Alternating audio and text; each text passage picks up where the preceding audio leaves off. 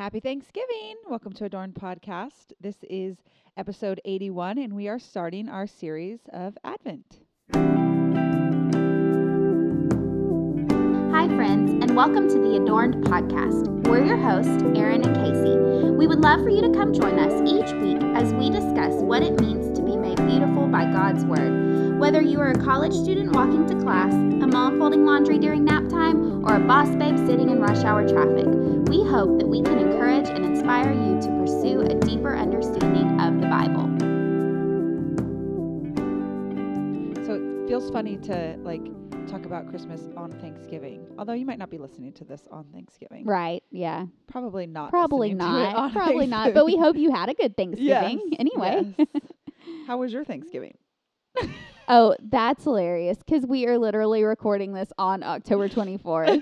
And I was thinking about that this morning. As I was thinking about this episode, I was like, we could pretend that we had been through Thanksgiving, but no. Today is Cadence's 10th birthday. That's crazy. You're a mom of a 10-year-old. I have a 10-year-old. I feel so old. Like, it's so weird. It's so like weird. Another season of parenting you're about to. Yeah, I know. The teenage years, preteen and teenage years. I don't know that I'm ready for it, but ready or not, here it comes, I guess. Here it comes. I guess. Ready or not. Okay, so Advent. Did you grow up celebrating Advent? We did. So we went to a small just Bible church growing up. Pretty much everyone besides our family was over the age of 80. And when I say everyone, there was like maybe 100 people. So it was a very small church. It's kind of funny that my parents landed there. But it's kind of funny. Yeah. It grew and there started to be more kids, but I remember loving Advent. Like, we did the candle lighting and we did the liturgy, and they asked a different family each week to come up and do that week's Advent. And I remember we got asked and I got to read and it was like one of those candle lighters that are like 6 feet long gold ones. Things. Yes. And I was like, wow. And I still remember, I don't remember exactly what the passage was that I was reading, but I got to do the call and response, and it somehow talked about a flock of sheep, and I kept thinking I was going to mess it up and say a bad word, and I was so nervous. Oh my gosh. That's funny. Because I was 10 or something. I don't know. I remember how old I was. But we did that. And then just at home on the personal level, we did, we didn't do necessarily structured Advent based around the Bible or anything like that, but we did daily. We would have a fun little calendar that my mom would do. And sometimes it would say things like, make cookies. And then sometimes it would say things like, bring a neighbor cookie, or just different things that they didn't all have to do with cookies. I'm just thinking about cookies right now. On her mind. But that's kind of how we did Advent. And we always did this. It was kind of fun. We had a manger, and there was a bunch of hay on the side, and anytime we showed Jesus we're kind to our siblings or did something thoughtful, my mom would say, go put some of the hay in Jesus's manger. And so cute. So we did that was so kind of how we celebrated. What about you? We, of course, celebrated the meaning of Christmas. It was all about Jesus and everything, but we didn't necessarily do Advent per se, a structured daily, daily thing. We were at a Southern Baptist church, and it just really wasn't something that we did. I always kind of associated it with a Catholic thing. Okay. And so the last few years, so I always thought Advent was kind of just celebrating the real meaning of Christmas and when Jesus came as a baby and all that. I just recently, in the last couple of years, learned the real meaning of Advent. And Advent, if you're not familiar with it, I really wasn't, is traditionally the 4 Sundays leading up to Christmas, and it means coming. I think it's Latin, and it means coming. And it is to kind of remember and really feel that anticipation, what the Israelites felt before the incarnation, and then also what we feel now waiting for Jesus's second coming.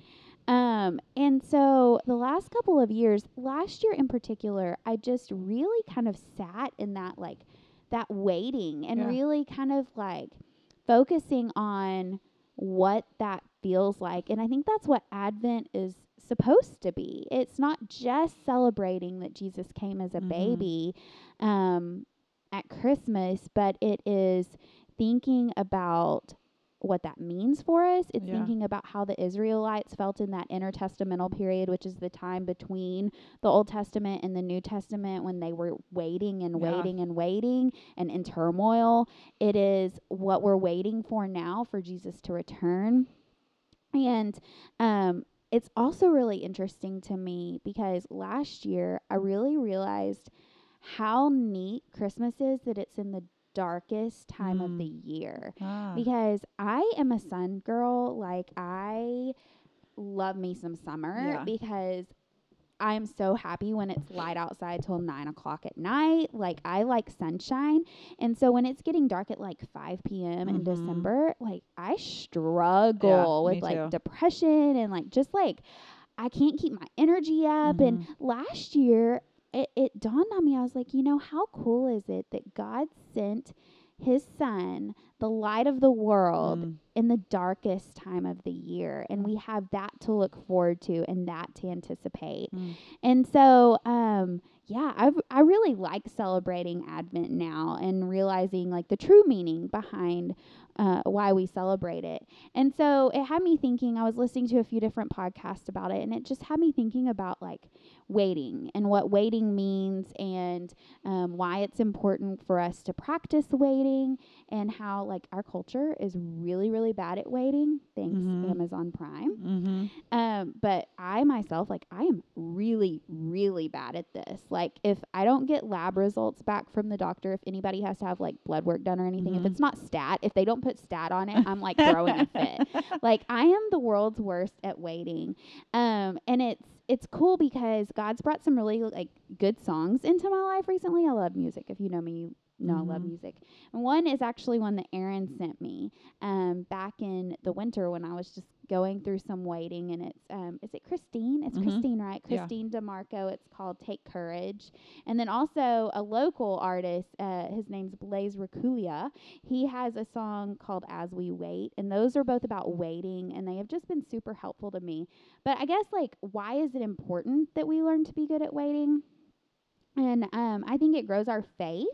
And it also humbles us because it takes away control and makes us rely on the Holy Spirit more. And I also like how Jen Wilkin, if you've done any of her Bible studies, she tells you to not cheat. And that she says, like, don't look at the commentary. Don't Google the scripture that you're reading. Like, sit in it. Like, take some time to sit with the scripture and let the Holy Spirit like speak to you and wait to get the answers. Yeah. And she was talking on Knowing Faith when I was listening to a podcast about this. She was talking about how like there is just something about that waiting. Like, we need to learn to be better at waiting. So those are just some of my thoughts about waiting and Advent and what the season, like, what God has taught me through the past couple of seasons, as we celebrate Advent. As you, I really like the word anticipation that you keep saying. And as you like try to work on that, do you have any like practical ways? So people are like, okay, I get what you're saying. I understand it's a waiting, but like, how do I make myself in a position of anticipating Christmas? Does that make sense? Yeah, it does make sense.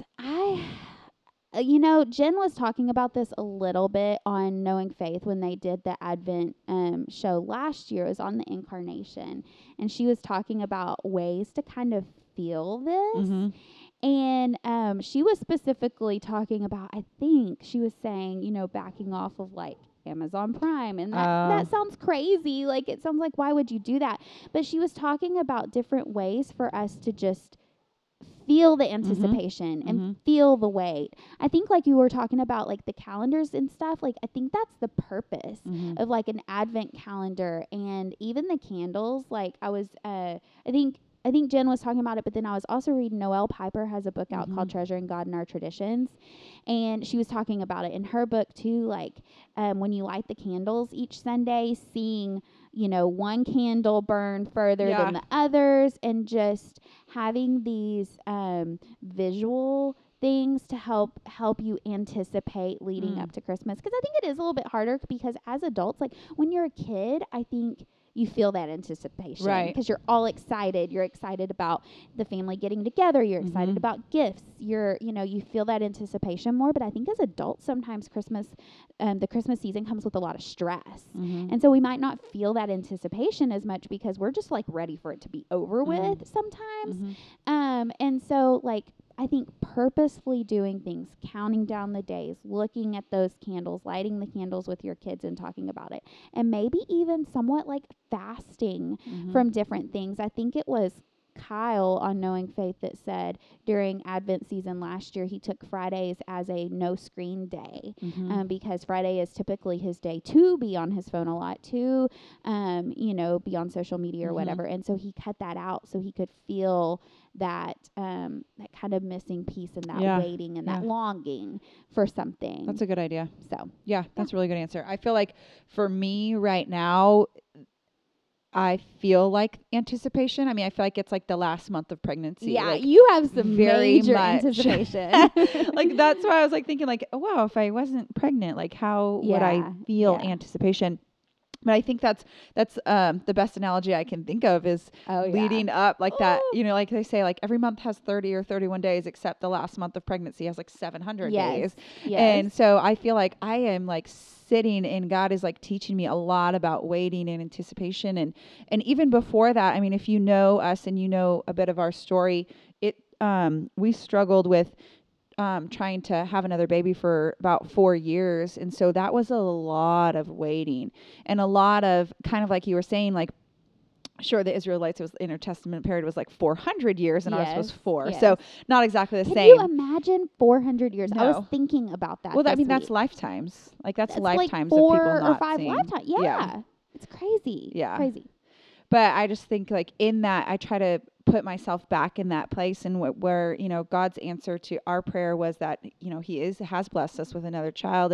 But during that 4 years, like just reminding myself of what was I anticipating? Was I anticipating getting what I wanted? Was I anticipating, was I waiting in the fact that, God is good and whatever he decides to give us is good? And am I finding my hope in the gifts, or am I putting my hope in the giver of the gifts? And so I think whether you're in a season of waiting or maybe you're not currently in a season of waiting, just reminding ourselves that no matter what, we are all ultimately waiting. Like what you said, Casey, is we are all waiting for Jesus to come back. Mm-hmm. And so we do need to remember that our hope cannot be in, an ease or comfort or peace or solution to our problem, but our hope and our anticipation is in Christ and not in anything else. Yeah.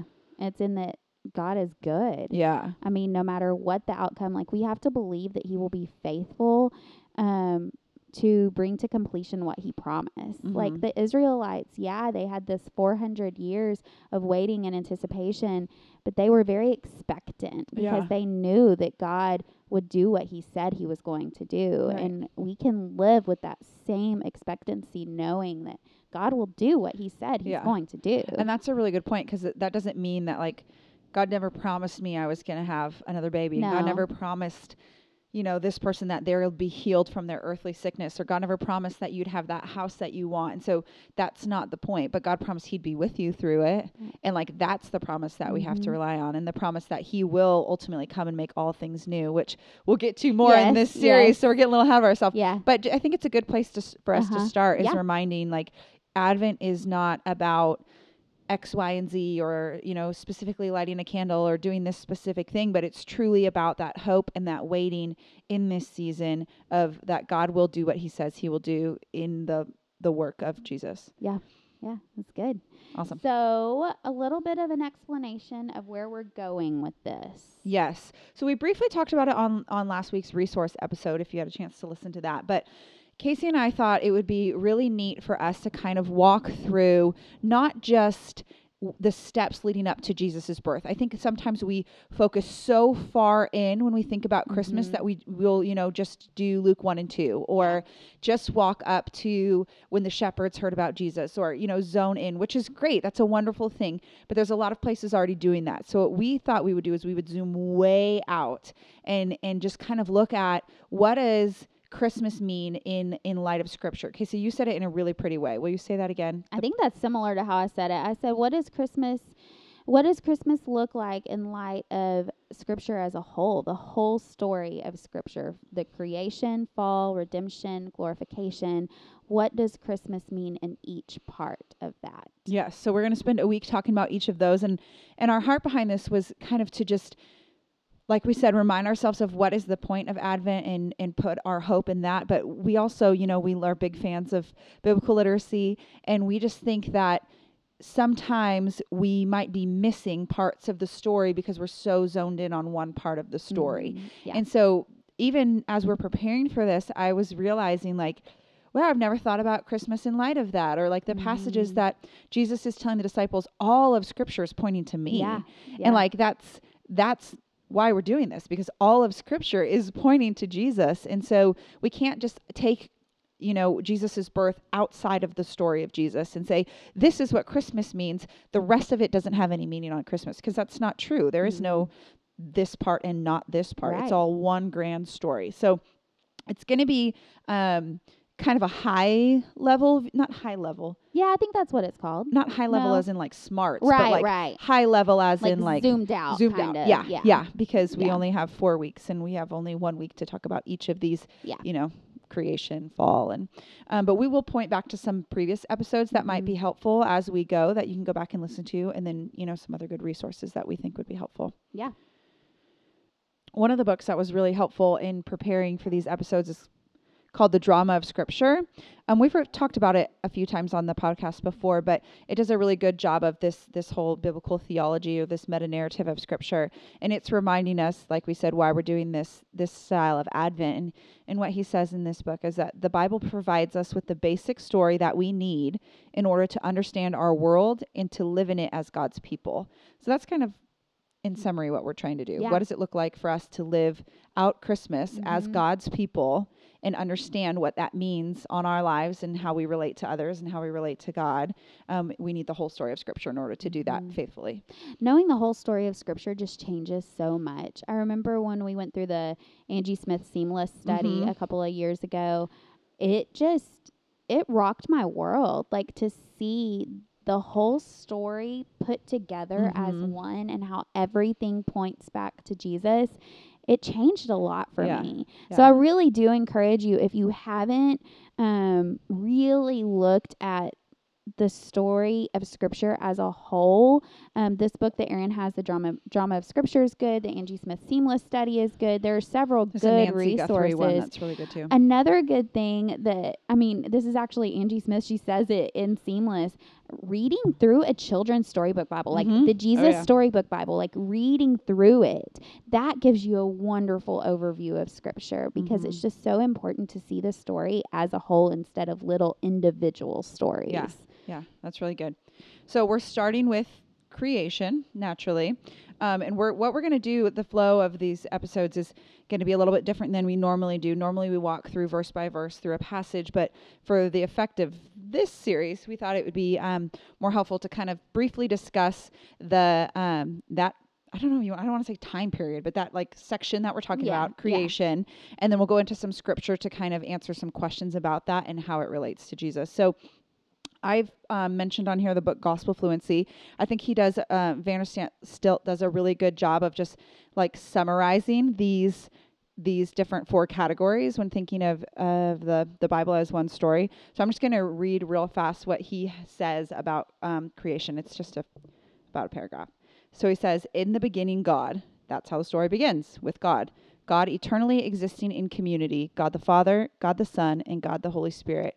One God, three persons, existing in perfect unity, nothing else existed. In the beginning, God created by his word. He created the heavens and the earth out of nothing, and he spoke it, and it all came into being. God's word brought about God's work.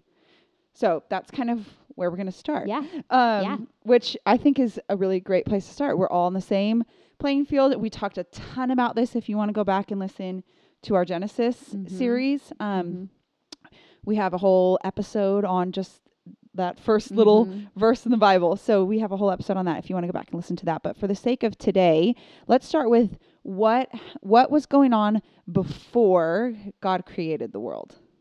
So for this, I think we can go to John 17:24, and it says, "Father, I desire that they also, whom you have given me, may be with me where I am, to see my glory that you have given me, because you loved me before the foundation of the world." Mm-hmm. So what does this mean? That he obviously was there. He was there. He couldn't have loved him if he wasn't there. Before the foundation of the world, yes. Yeah. Yes. So, I mean, it's a hard thing for us to grasp. It's a hard thing for us to grasp that, like, Jesus was there from the Son, which we'll talk a little bit more about Jesus and the Son and that terminology later, but he was there before the foundation of the world. Because as he said in Gospel Fluency, it's the triune God that was existing in perfect unity and harmony and community. And so I think we have this, this kind of thought process that because it's God the Father, God the Son, that somehow God created, because we think of earthly, right? Like earthly father, earthly son. And we'll talk about that a little bit more, but we just want to make sure we start out with the idea that before anything was created, there was God, which included God the Father, God the Son, and God the Holy Spirit. He existed eternally. Yes.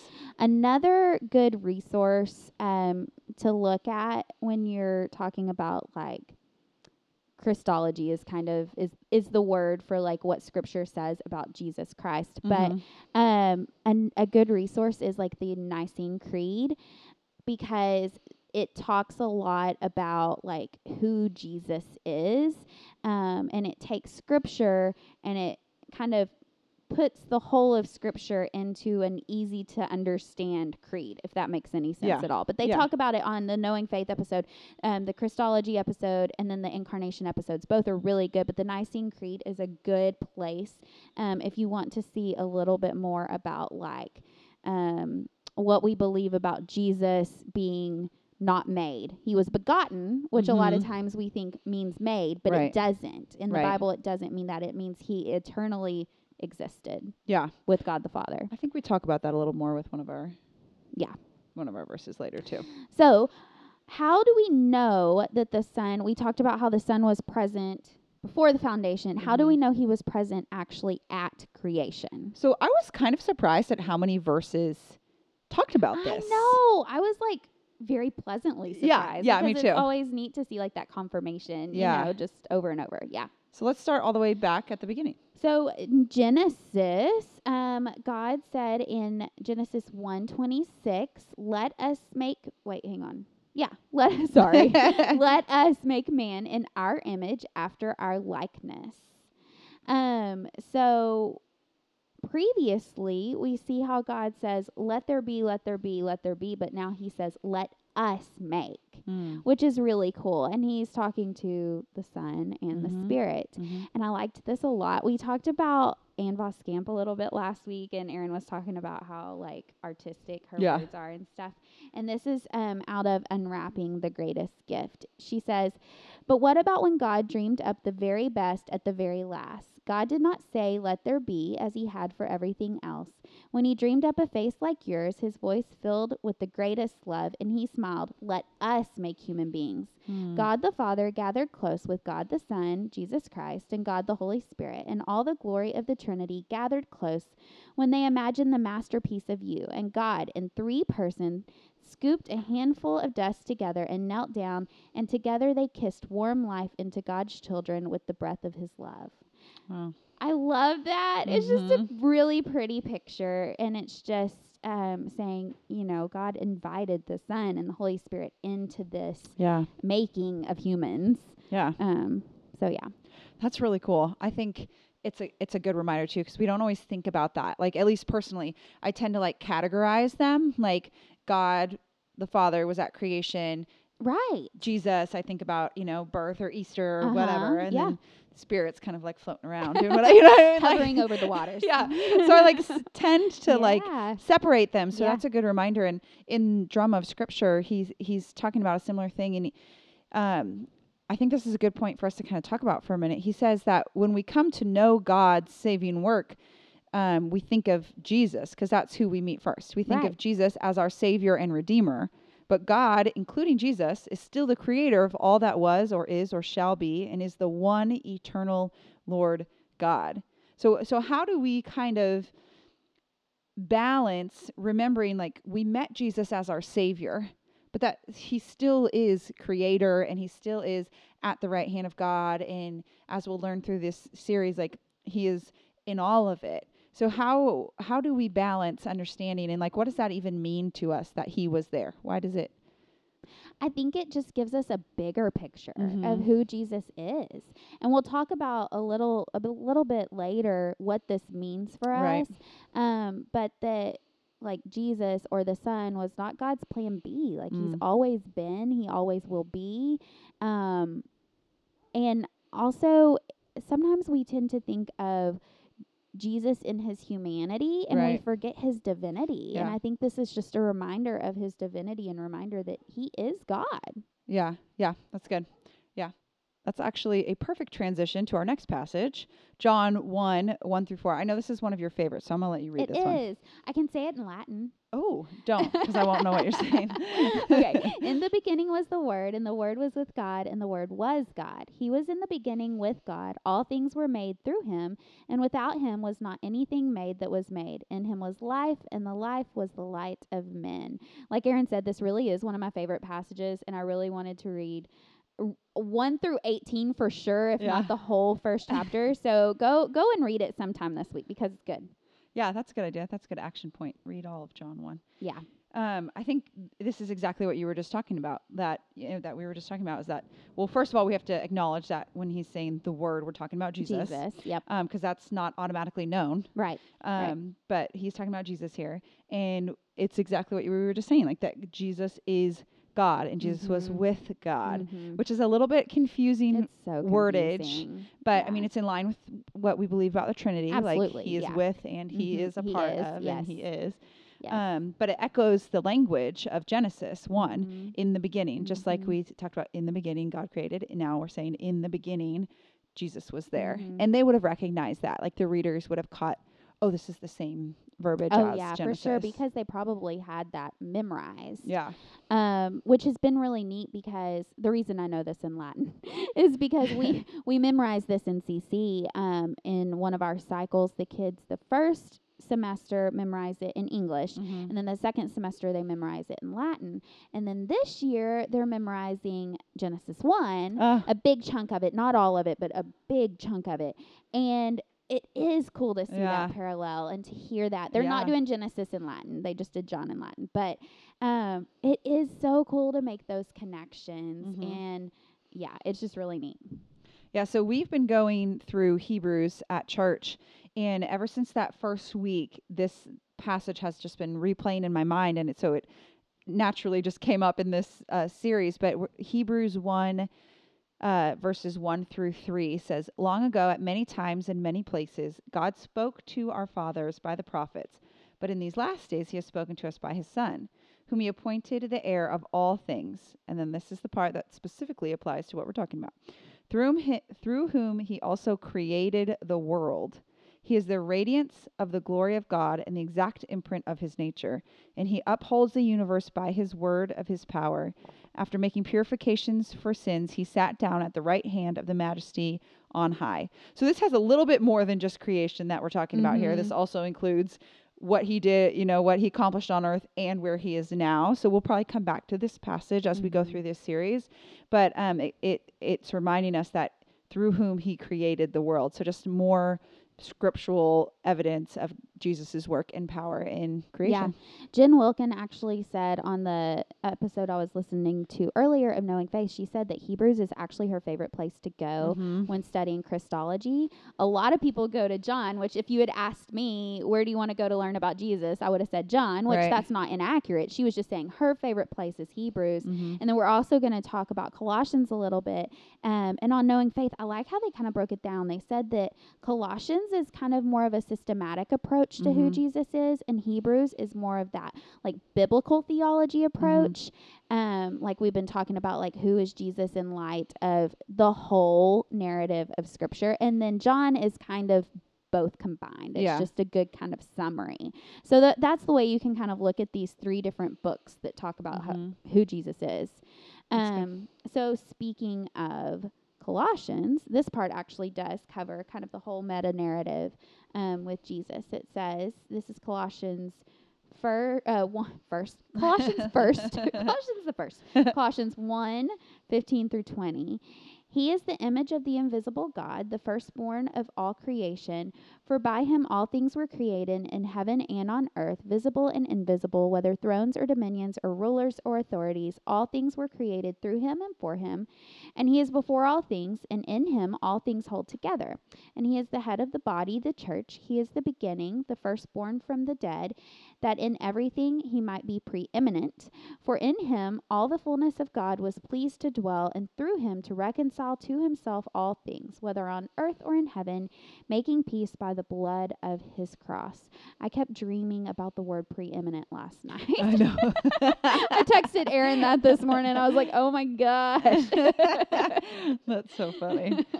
Yeah, I think this is a great passage to sit in. If you're like, I don't want to read John 1, which I don't know why you wouldn't, but if you don't want to, this would be my other encouragement, is to just sit in these 5 verses over the next week until we come back for next week's episode. But it's just truly describing to us who Jesus is. And that's not just who he was at Christmas, or that's not just who he was on the cross. That's all of this, all of it. He's the image of the invisible God.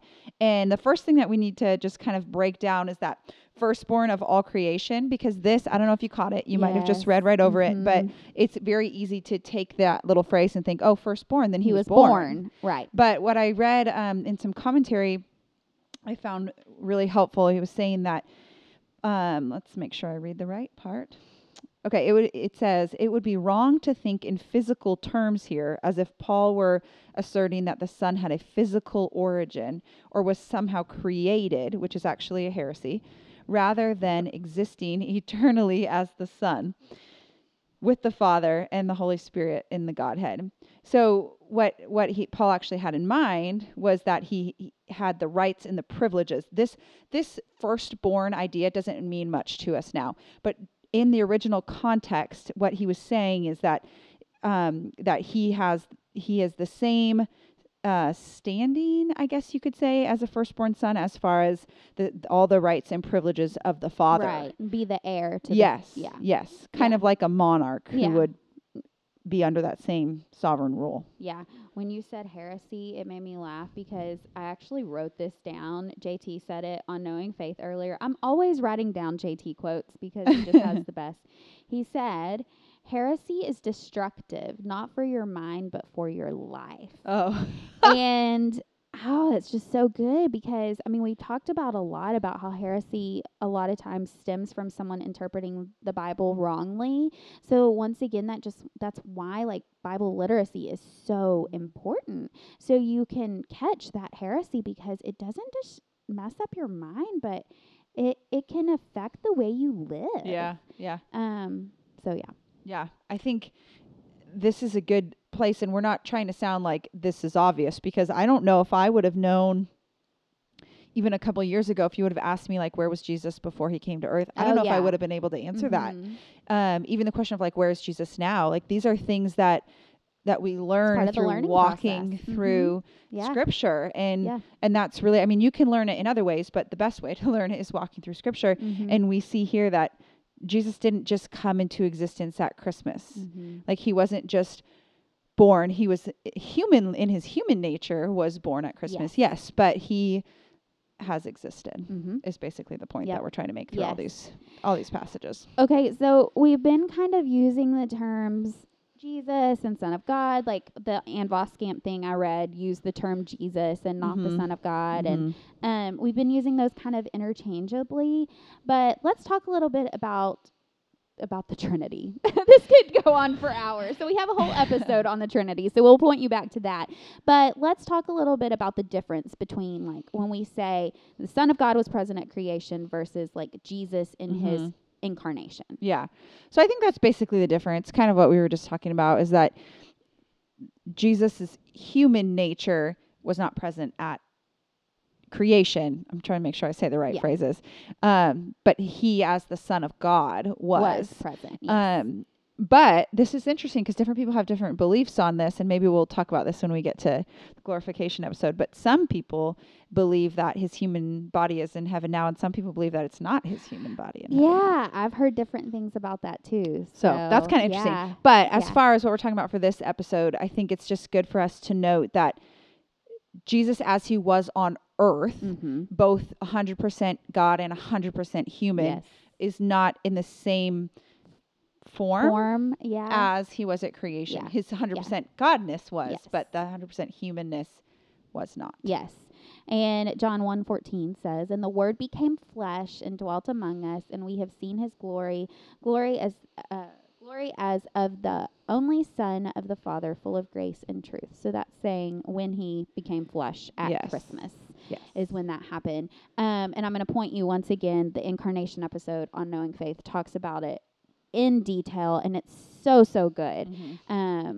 We'll probably reference that a lot when we get to the redemption episode. It's very good. So what does all this mean for us? I mean, why do we even care? We talked about it a little bit at the beginning of the episode, but let's kind of circle back around. Why do we even care that the Son of God was present at creation? That's a great question. I think there's a few reasons. We obviously want to be growing to be more like Jesus, and one way that we do that is understanding who Jesus is. And so in order for us to be more like him, we have to know all of who he is, not just who he was as a 8-pound, 6-ounce baby Jesus.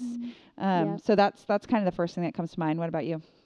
So I was reading an article by Al Mohler about this, and I'm gonna read this quote. He says that the incarnation of Jesus at Christmas was not plan B. Christmas is not God's second plan. Before he created the world, God determined to save sinners through the blood of his own Son. The grand narrative of the Bible points to this essential truth. God determined to bring glory to himself through the salvation of people redeemed and purchased by his own Son, the Christ. Bethlehem and Calvary were essential parts of God's plan from the beginning. Before the cosmos was brought into being as the Son obeyed the will of the Father in creation. So just a reminder that it's not a plan B, that God has always been and will always be sovereign over all. He knew what he was doing. He knew what was going to happen. And Christmas was not a plan B for, these people sinned, so now I have to do this. Like, it was his plan from the very beginning. That's a really good point. I feel like the whole episode could be about that. Like, that's a really good reminder for people, is that this is not a plan B. This isn't God going, oops. No. This now is what? His plan from the beginning. Yeah. I think too, like, reminding ourselves that when God created the world, he created it and he said it was good. At that point in creation, he knew he was going to send Jesus, everything like you're saying. But at that point, it wasn't required. It wasn't necessary because sin hadn't entered. So we'll talk about that more next week. But I think in order to really feel the weight of next week's episode, we have to first understand that what God created was good, and that he says it was very good. And God dwelt with his people. He walked with them, it says. And that's how God designed it. He designed it for it to be a place where he communes with his people, and that they live in harmony and community and love, like he had existed within the Trinity. And so we have to have that kind of mindset before we head into the fall episode next week, to understand the weight of the fall, but also to understand Christmas, because we won't really understand the way what Jesus is trying to accomplish and bring us back to. And then I think the final way that I think this applies to us is, I'm going to pull this again from Gospel Fluency, because he just says it well when he's talking about creation and what does that have to do with us. He says that the questions, who am I and why am I here, are not meant to be answered outside of what God says and what God does. So before we go any further, ask yourself, who or what do I do? Do I look to? Do I trust in? Do I depend on for my worth? And what he's saying here is that God created us, and Jesus had a part in that. And so who we are and what we do and the struggles we wrestle with as we try to figure that out is to be answered in light of who God is. And so when we look to creation and we look to this story of the Bible, that's where we bring our questions of, like, who am I and what am I supposed to do and what is my purpose? And so what does this specific part of creation mean for us? It means that we have a God that longs to dwell with us and that we can come to him for our purpose and for the reason we were created. And so I think that's kind of what I'm taking away for what this means for us. Good. That's good. So next week we will be talking about dun dun dun. We always do that. The fall. The fall, not the fall season, but the fall of man. The fall season. When sin entered the world. So you can read Genesis 3 if you want to prepare a little bit, and we will see you, not see you. We will talk to you. We will hear you. You will hear us. You will hear us. Back here next week.